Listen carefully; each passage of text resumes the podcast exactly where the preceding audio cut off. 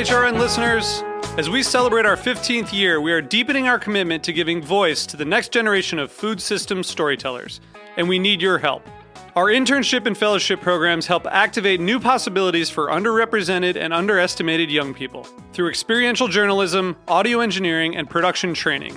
Through these unique programs, HRN helps food equity stewards build essential workforce readiness skills that expand their potential and foster economic mobility. Please consider supporting these critical programs. And with a minimum donation, you can be entered to win a dinner for two at an amazing restaurant in one of eight cities and tickets to a concert at a great venue in one of those cities. We have incredible partners across the country who have donated, as they also share our passion for helping to educate the next generation of food systems storytellers. Check out heritageradionetwork.org slash 15 to donate and enter to win today. That's heritageradionetwork.org slash 15 to donate and enter to win today. And make sure you donate before March 31st. Thank you. Today's program has been brought to you by Underground Meats, an American producer of handcrafted salami and cured meats in Madison, Wisconsin. For more information, visit shop.undergroundfoodcollective.org or stop by their butcher shop in Madison, Wisconsin. You're listening to Heritage Radio Network, broadcasting live from Bushwick, Brooklyn. If you like this program, visit heritageradionetwork.org for thousands more.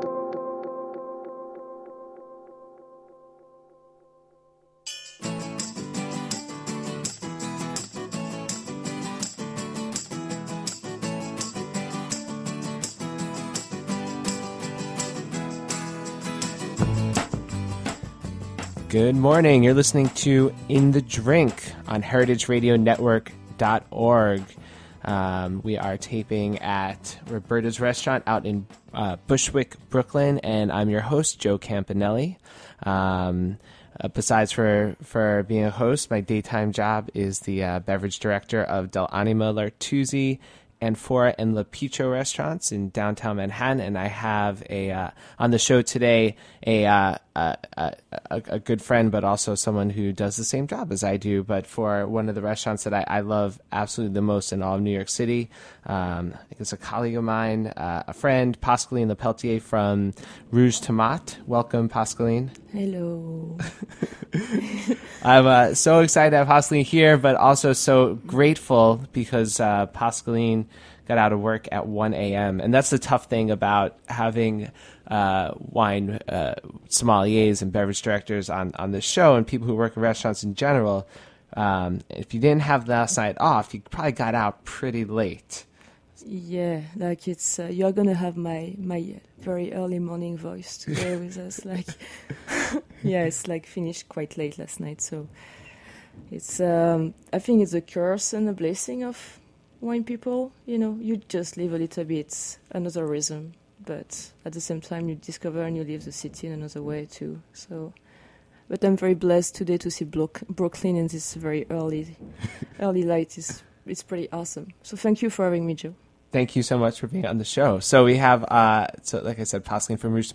As you can probably tell, it's not just her um, early morning Brooklyn radio voice, but Pascaline does uh, is is from France. Um, more specifically, grew up in the Loire Valley in France. Um, so I imagine as a kid you were drinking Vouvray all the time and Sancerre all the time, all always oh, in yeah, the bottle. I wish. I wish. No, yeah, no. I, uh, I, it's not. You know, it's it's not really like that. I would say in France, unless your your your parents are really into um, into wine. And my my my my mom didn't really drink uh, anything, and my my father was drinking Côte de Bourg and Côte de Blaye, and that's pretty much it. So uh, um, even growing amongst vineyard, I had to do my personal education and first uh, went through like you know Absolut and Baileys like I think every young teenager and then they have Baileys in the Loire Valley in they France. They have Baileys in the no. Loire Valley in France yes and uh, no I discovered wine like little by little more like around 16 17 18 by myself and um, I think it's a lot of um, the wine as as something popular amongst teenager or like young like you know teenager because we can drink pretty young in France it's kind of a, it's a national habits not to have to wait 21 to, to start to enjoy wine. stop showing off. we no. start pretty early. Um, but the fact that wine, you know, is something that is pretty trendy amongst people around in their twenties, uh, a little bit earlier, I think is something extremely new. And Hmm. e- even in France, like 15 years ago, and I know I'm not that old, but like 15 years ago, it was not really the case. You know, at 16, 17, you you you didn't drink wine, like you were drinking beer and booze, and so. Uh, like when I really started to get a little bit into wine, I, I was really by myself. You know, my parents didn't really care. My friends were just wanting to have some Malibu and Coco Rum. So I, yeah, it was kind of a more personal experience. A personal. So you grew up in the Loire, were not that interested in wine, and then something kind of clicked. What what was it? You said, "I've been surrounded by these great vines for such a long time. Now I'm very interested in it." How did that happen? you know, I think it was a long, like, kind of a of a process. Um, you first comes with a taste. Um, your the taste education is something fundamental, you know, and it's not a given. Uh, you need to you need to educate your palate, and something for wine. You know, you start to, to and you were right. I was drinking Coteaux du Layon and Coteaux de l'Aubance and and sweet Vouvray as an introduction and bubble. So you start with something sweet. And um, at, at that time, I was uh, my, my my path was totally different. I was meant to become um, a, a, university teacher. You know, I was kind of the the prodigy child, super gifted for philosophy. Can you believe that? And so, uh, like everybody was seeing me already, like teaching and and preaching philosophy at university. So I was doing something totally different. And one of the way for me to escape was to just run and be in the vineyard. So I started just like to enjoy spending times, just spending times, not visiting um, in the vineyard. And and I started little by little to to to, enjoy more and more wine. And and uh, thanks to one of my philosophy teachers, that was a crazy guy into wine. I started to because I wanted. I, I was just like it was. It was more than a, a mentor for me, and and the, the after uh, theory type of class, he started to open bottle of Burgundy and bottle of champagne. So it was boom, wow, something was happening right at, at that very very moment, and wine took a more and more important place in my life. Was this a, a great conflict in your life for a while? That like I've spent all this time on philosophy. I have this new love and passion for wine. What am I going to do? No, it was more a solution. You know, like I at 21, I was like um, finishing my graduation for philosophy, and I was like, I'm I'm I'm I'm really 21, and I'm going to start to teach philosophy. You know, to to to people that were like in their 17. So it was it was a huge. I, I got a huge crisis. I was like, I just can't do that. It doesn't make any sense. You know, you can't teach something so so incredibly complex when you barely didn't live anything yourself. You know, how do you want to speak about love and life and work and, and death and like everything you want to without having any experience of that? So I decided I was too young. I was way too young to teach or to rethink, or my thought would have been only, you know, delirium, intellectual construction. So the wine came as a solution. I was like, okay, what do I like to do? And oh, I like to be in the restaurant because I was working in a restaurant to make money. You know, during the summer, I like to be in the restaurant. And what do I like in a restaurant? Well, I, I like wine. And boom. So wine came as a solution. So no conflict. Oh, that's fantastic! Wine is so- solving the problems. Solving a lot of problems. you know. Uh, so, do you find that yourself? Uh, do you find that you you are more attracted to wines by winemakers who approach it more as a philosophy? I mean, I, I can't tell you how much I, I, I love and respect your your wine list. Um, but do you find that the, the producers that you're attracted to and are the ones who are more who are more thoughtful and, and think of it in a more I don't want to say philosophical terms, but you'll probably correct me on that.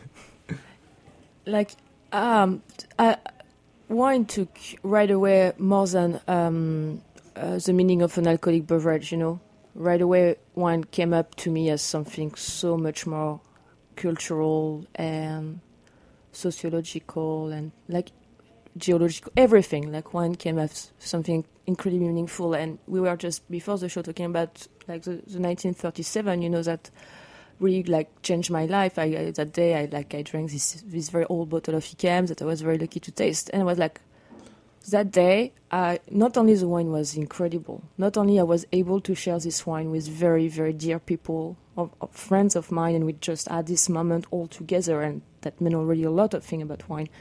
But I was drinking something from 1937, like previous World War II, in, in a totally different time and area, and that that the yeah, I was like wine is maybe the only thing that is able to do that to connect me right now with my my dearest friend around me and to connect me with something that was years ago and to give me this incredible pleasure right away. And so that combined with the fact that I learn more technical fact with people working at a smaller scale, people working their vineyard, spending their morning and their nights working their vineyard, working, yes, a lot in an organic and biodynamic way. And I have a lot of reflection about how to grow plants and how to preserve the nature that we're working with. All that combined made me feel like there is one way I want to, one way, there is one big way I want to enjoy wine is mm.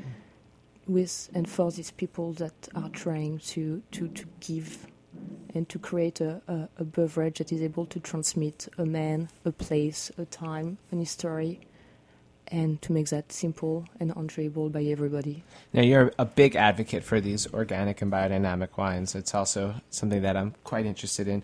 Um, but what what first got you interested in them? Is this from the beginning? You know, Loire Valley is really one of the, the hubs for organic wine in the world, where they have some of the, the greatest producers, but also a large concentration of producers who are making wine in that style. Yeah, no, like right away, I, I, I, I the first time I pruned and the first time I did harvest was was with, where was these people. So right away, I really thought.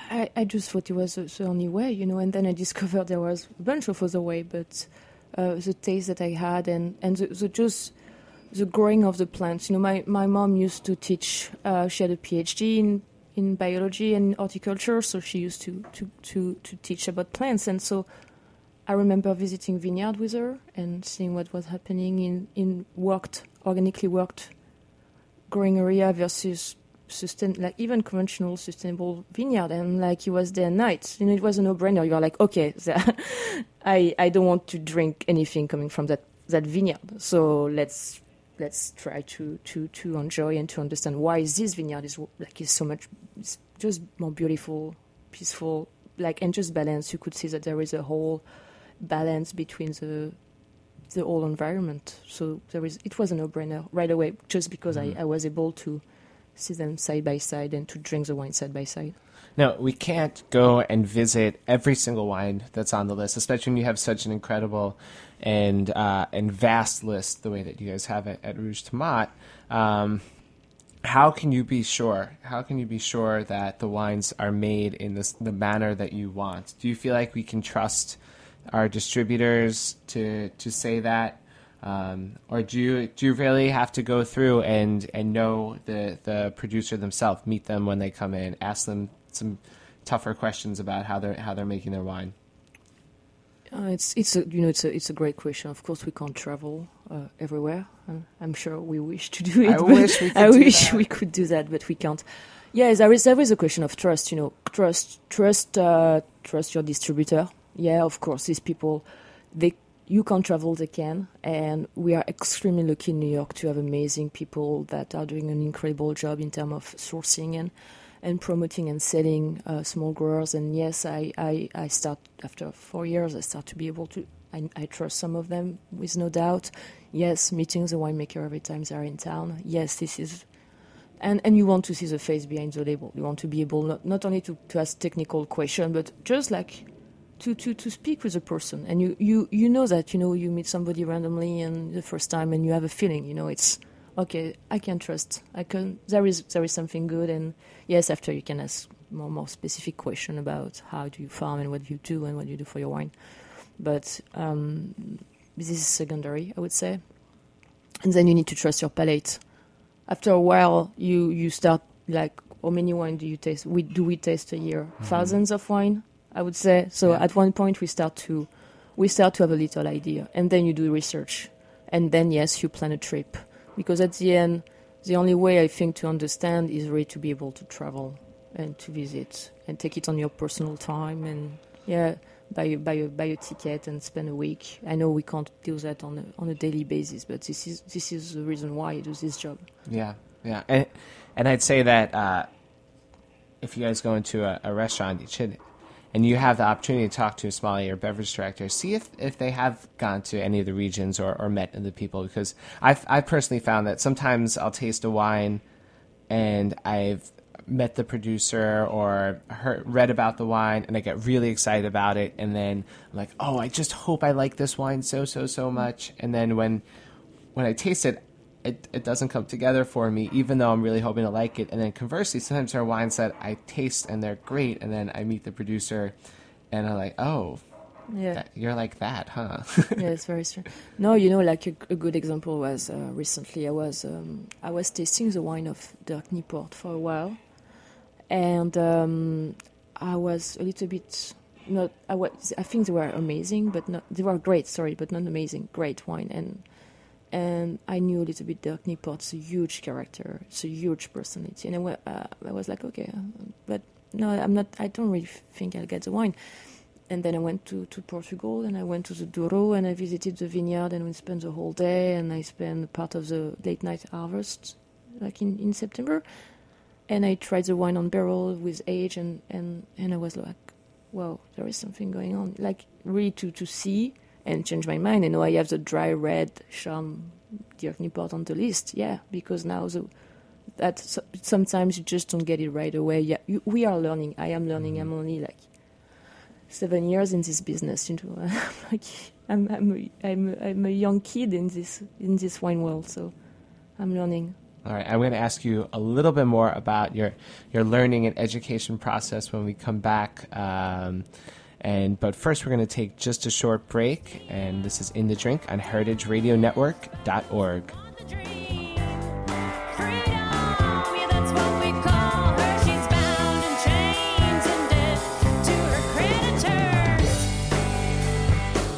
You're listening to Lackadaisical on the HeritageRadioNetwork.org.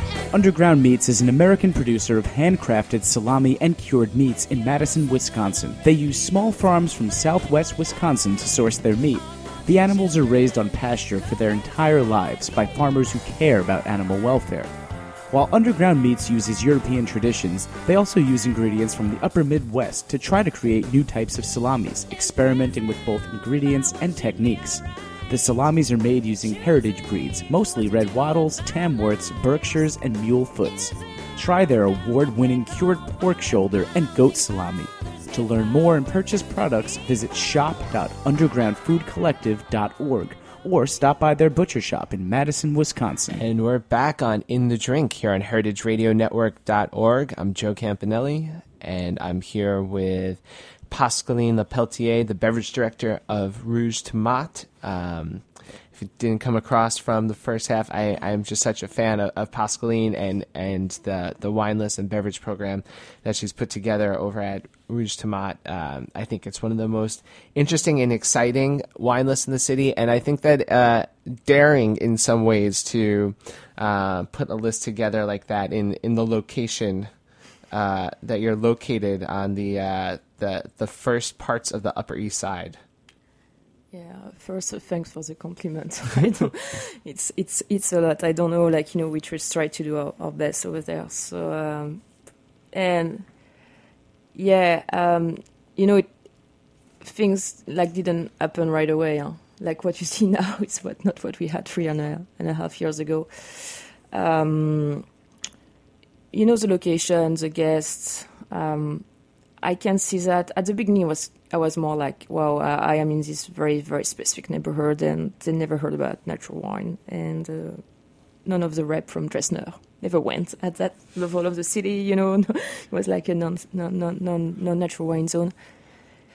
And instead of like thinking, well, I need to just give them what they want because we are a business and we need these guests and we need to make money, little by little I realized that, you know, they just want good wine.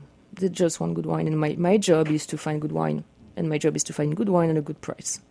And to find a good wine at a good price to make this business work. And it happens, I think, a lot of good wines are organic and biodynamic and natural wine. So it just took a little bit of time. It took a lot of time on the floor, and it still takes me a lot of time on the floor, and I love that to really understand what the guests want. And you realize that the guests are much more open minded that you can think they are. It's, there is no caricature. You know, you, you can't say, okay, it's because I'm on the Upper East Side that they're going to drink Jordan over all the day. No, no, it's not the case.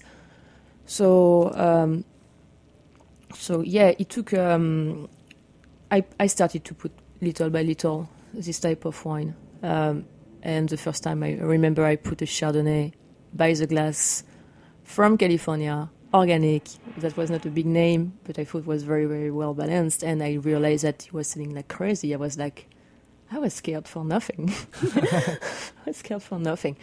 So, um, so now it's it's very awesome. We have such a diverse clientele. Uh, we are a big place, so every table is different at night. When we do 200 covers, really, mm-hmm. every table is different. And I, I, I hope we start to become a destination for the food and the wine. We are like the food is also so specific, you know. The fact we are working with this nutritionist and we are a, a, a farm to table restaurant and a grain restaurant at the same time in this neighborhood is something unique. So you you don't come to, to Rouge Tomate anymore to have Belgian food or, or fries or you come because there is something going on and you are curious and so you are open minded and if you're minded for food. you're right. The food is so special. It's uh, it's so fresh and so so fresh and so clean. but yeah. I, have I've really feasted and overeaten multiple times Rouge Tomate, but have not felt uh, sick in any way. You know that that kind of when you've eaten too much, but it's not been good for you, kind of food. Eating too much. Yeah, you know, it's the idea. Like we, um, the idea is like you can have an healthy, nutritional, balanced food with a level of gastronomy that is pretty high, like uh, without being a diet type of hospital clinical type of dishes. You know, so you can indulge yourself over there because we the nutritionists or chef are, are working behind the scene to put together these dishes where there is no no bad nutrients, no empty nutrients. So, but you don't know it. You know, it's like my work with the wine.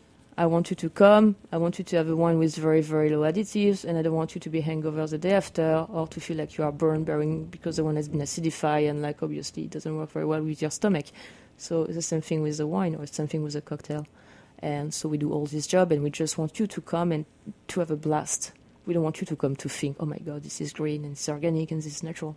You come, we take care of you, and there is something happening. yeah, you don't. It, it, once you once you enter, it doesn't. You forget that it's it's you know actually very healthy food. Uh, it just feels like a like a, a, fine dining restaurant that happens to have an amazing wine list and it's a fun and comfortable place to. Uh, that's the other thing. It's kind of more fun and comfortable than most Upper East Side fine dining restaurants. So I, I'm I'm really a fan. So on top of uh, running this this huge beverage program and working with the nutritionist there to find wines that are appropriate for the food, and me dragging you out to Brooklyn at, at the crazy hours of the morning. Um, you're also studying for your master sommelier exam.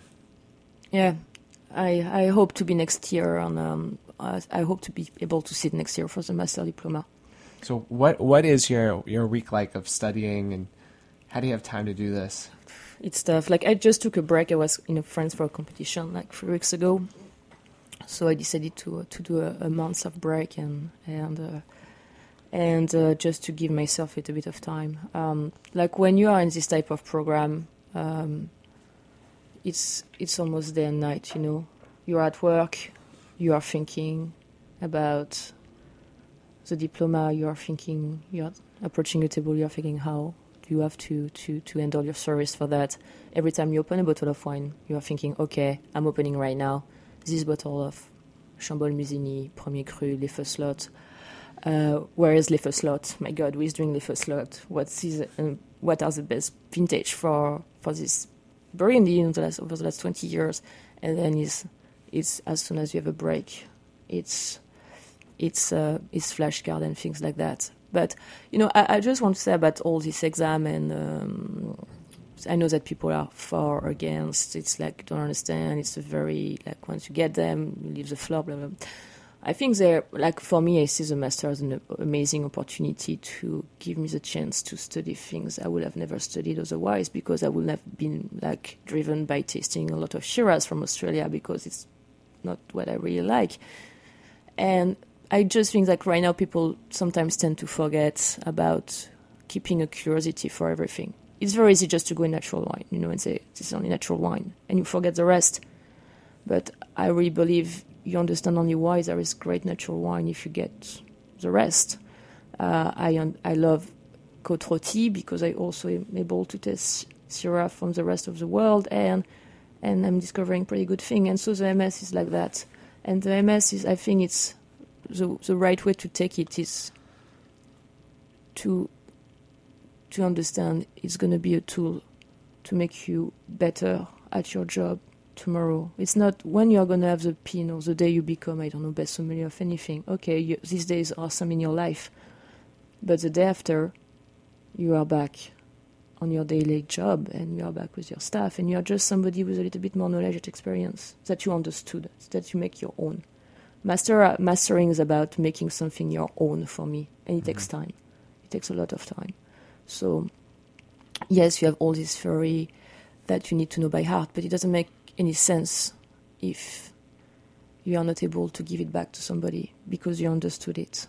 And this is where like I am in this process right now. So as soon as you get the uh, the MS, you're not leaving the floor and starting Pascaline's Staten Island Vineyard. Uh, no, not yet. One day, one day, yes, I will have uh, to public. I will have a, a vineyard and I will make Chenin Blanc. Uh, but not yet. No, not no, yet. not yet. I have way too much. I'm such a lucky girl to work here in New York to meet you guys. Like being in New York as a French sommelier coming from from my country, whereas we are still super narrow-minded, is just incredible. This city for wine is incredible. The wine community is amazing. There is just pure emulation amongst us, just to to not only to become better professional, but to have the luck to make people discover more and more wine. This is, New York is just incredible for that. And have you uh, have you seen the movie yet? There's a movie that I'm like dying to see about the whole sommelier competition. No, I I think I will see it after. After, if after. The, the day yeah. the day I, I pass, otherwise it's gonna it's it's intense. I, I mean, that I've seen clips, and I know quite a few people who are who are in the program. It's just a, a high level of uh, tense, and uh, you, you, spend so much time working on it um, that I know that, that people put a lot of stress and pressure on themselves to. They feel they have to they have to pass it. You know, at the end, eh, we we do that for pleasure. Eh?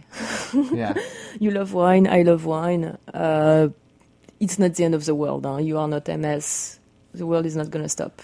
Uh, I'm not MS, so it's going to take me 15 years. Okay, a lot of money, a lot of weekend.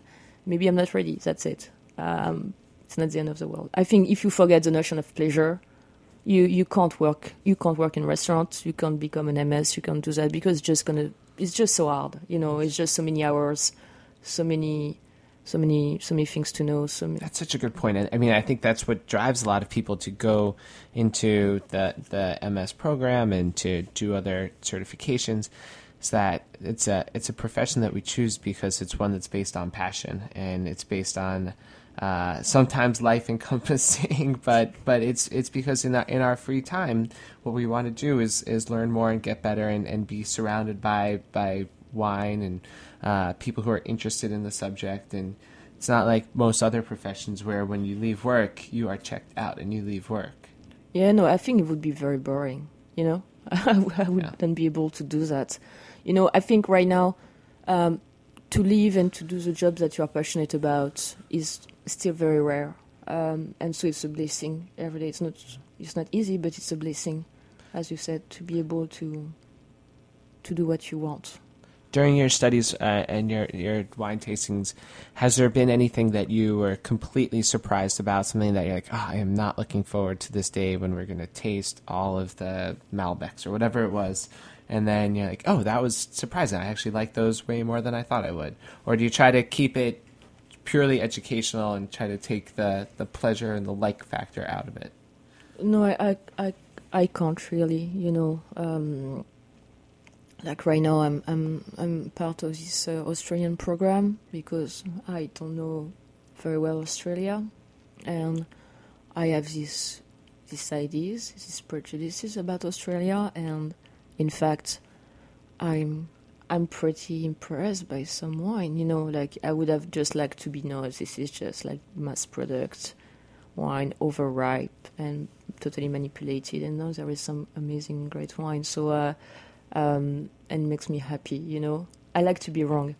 I like to be wrong because it makes me think that I have so much more to learn and to discover. It would be so boring to be right right now. Like Yes. it doesn't make any sense. Yeah, because then your then your your learning is over with. Yeah, when yeah. when learning is over. right. So uh, no, it's like uh, I, I no, it's um the the, the the the amazement needs to be here every day. Otherwise, it doesn't. It's not very funny. Yes. And if uh, if any of you want to be amazed, go to Rouge Tomate and drink wine with. Pascaline. I hope well, Pascal at Lee, least. uh, thank you so much for, for coming on in the drink. I, I really appreciate it, and I'll definitely uh, I'll definitely be coming coming to visit you soon. Yeah, and I I, I, I hope and uh, I will. You will see me again at your place because like I'm not sure everybody tells you, but I'm a huge fan of you. And Get outta here. Too nice. All right. Thanks so much for listening. Tune in every Wednesday at 10 o'clock for In the Drink on heritageradionetwork.org.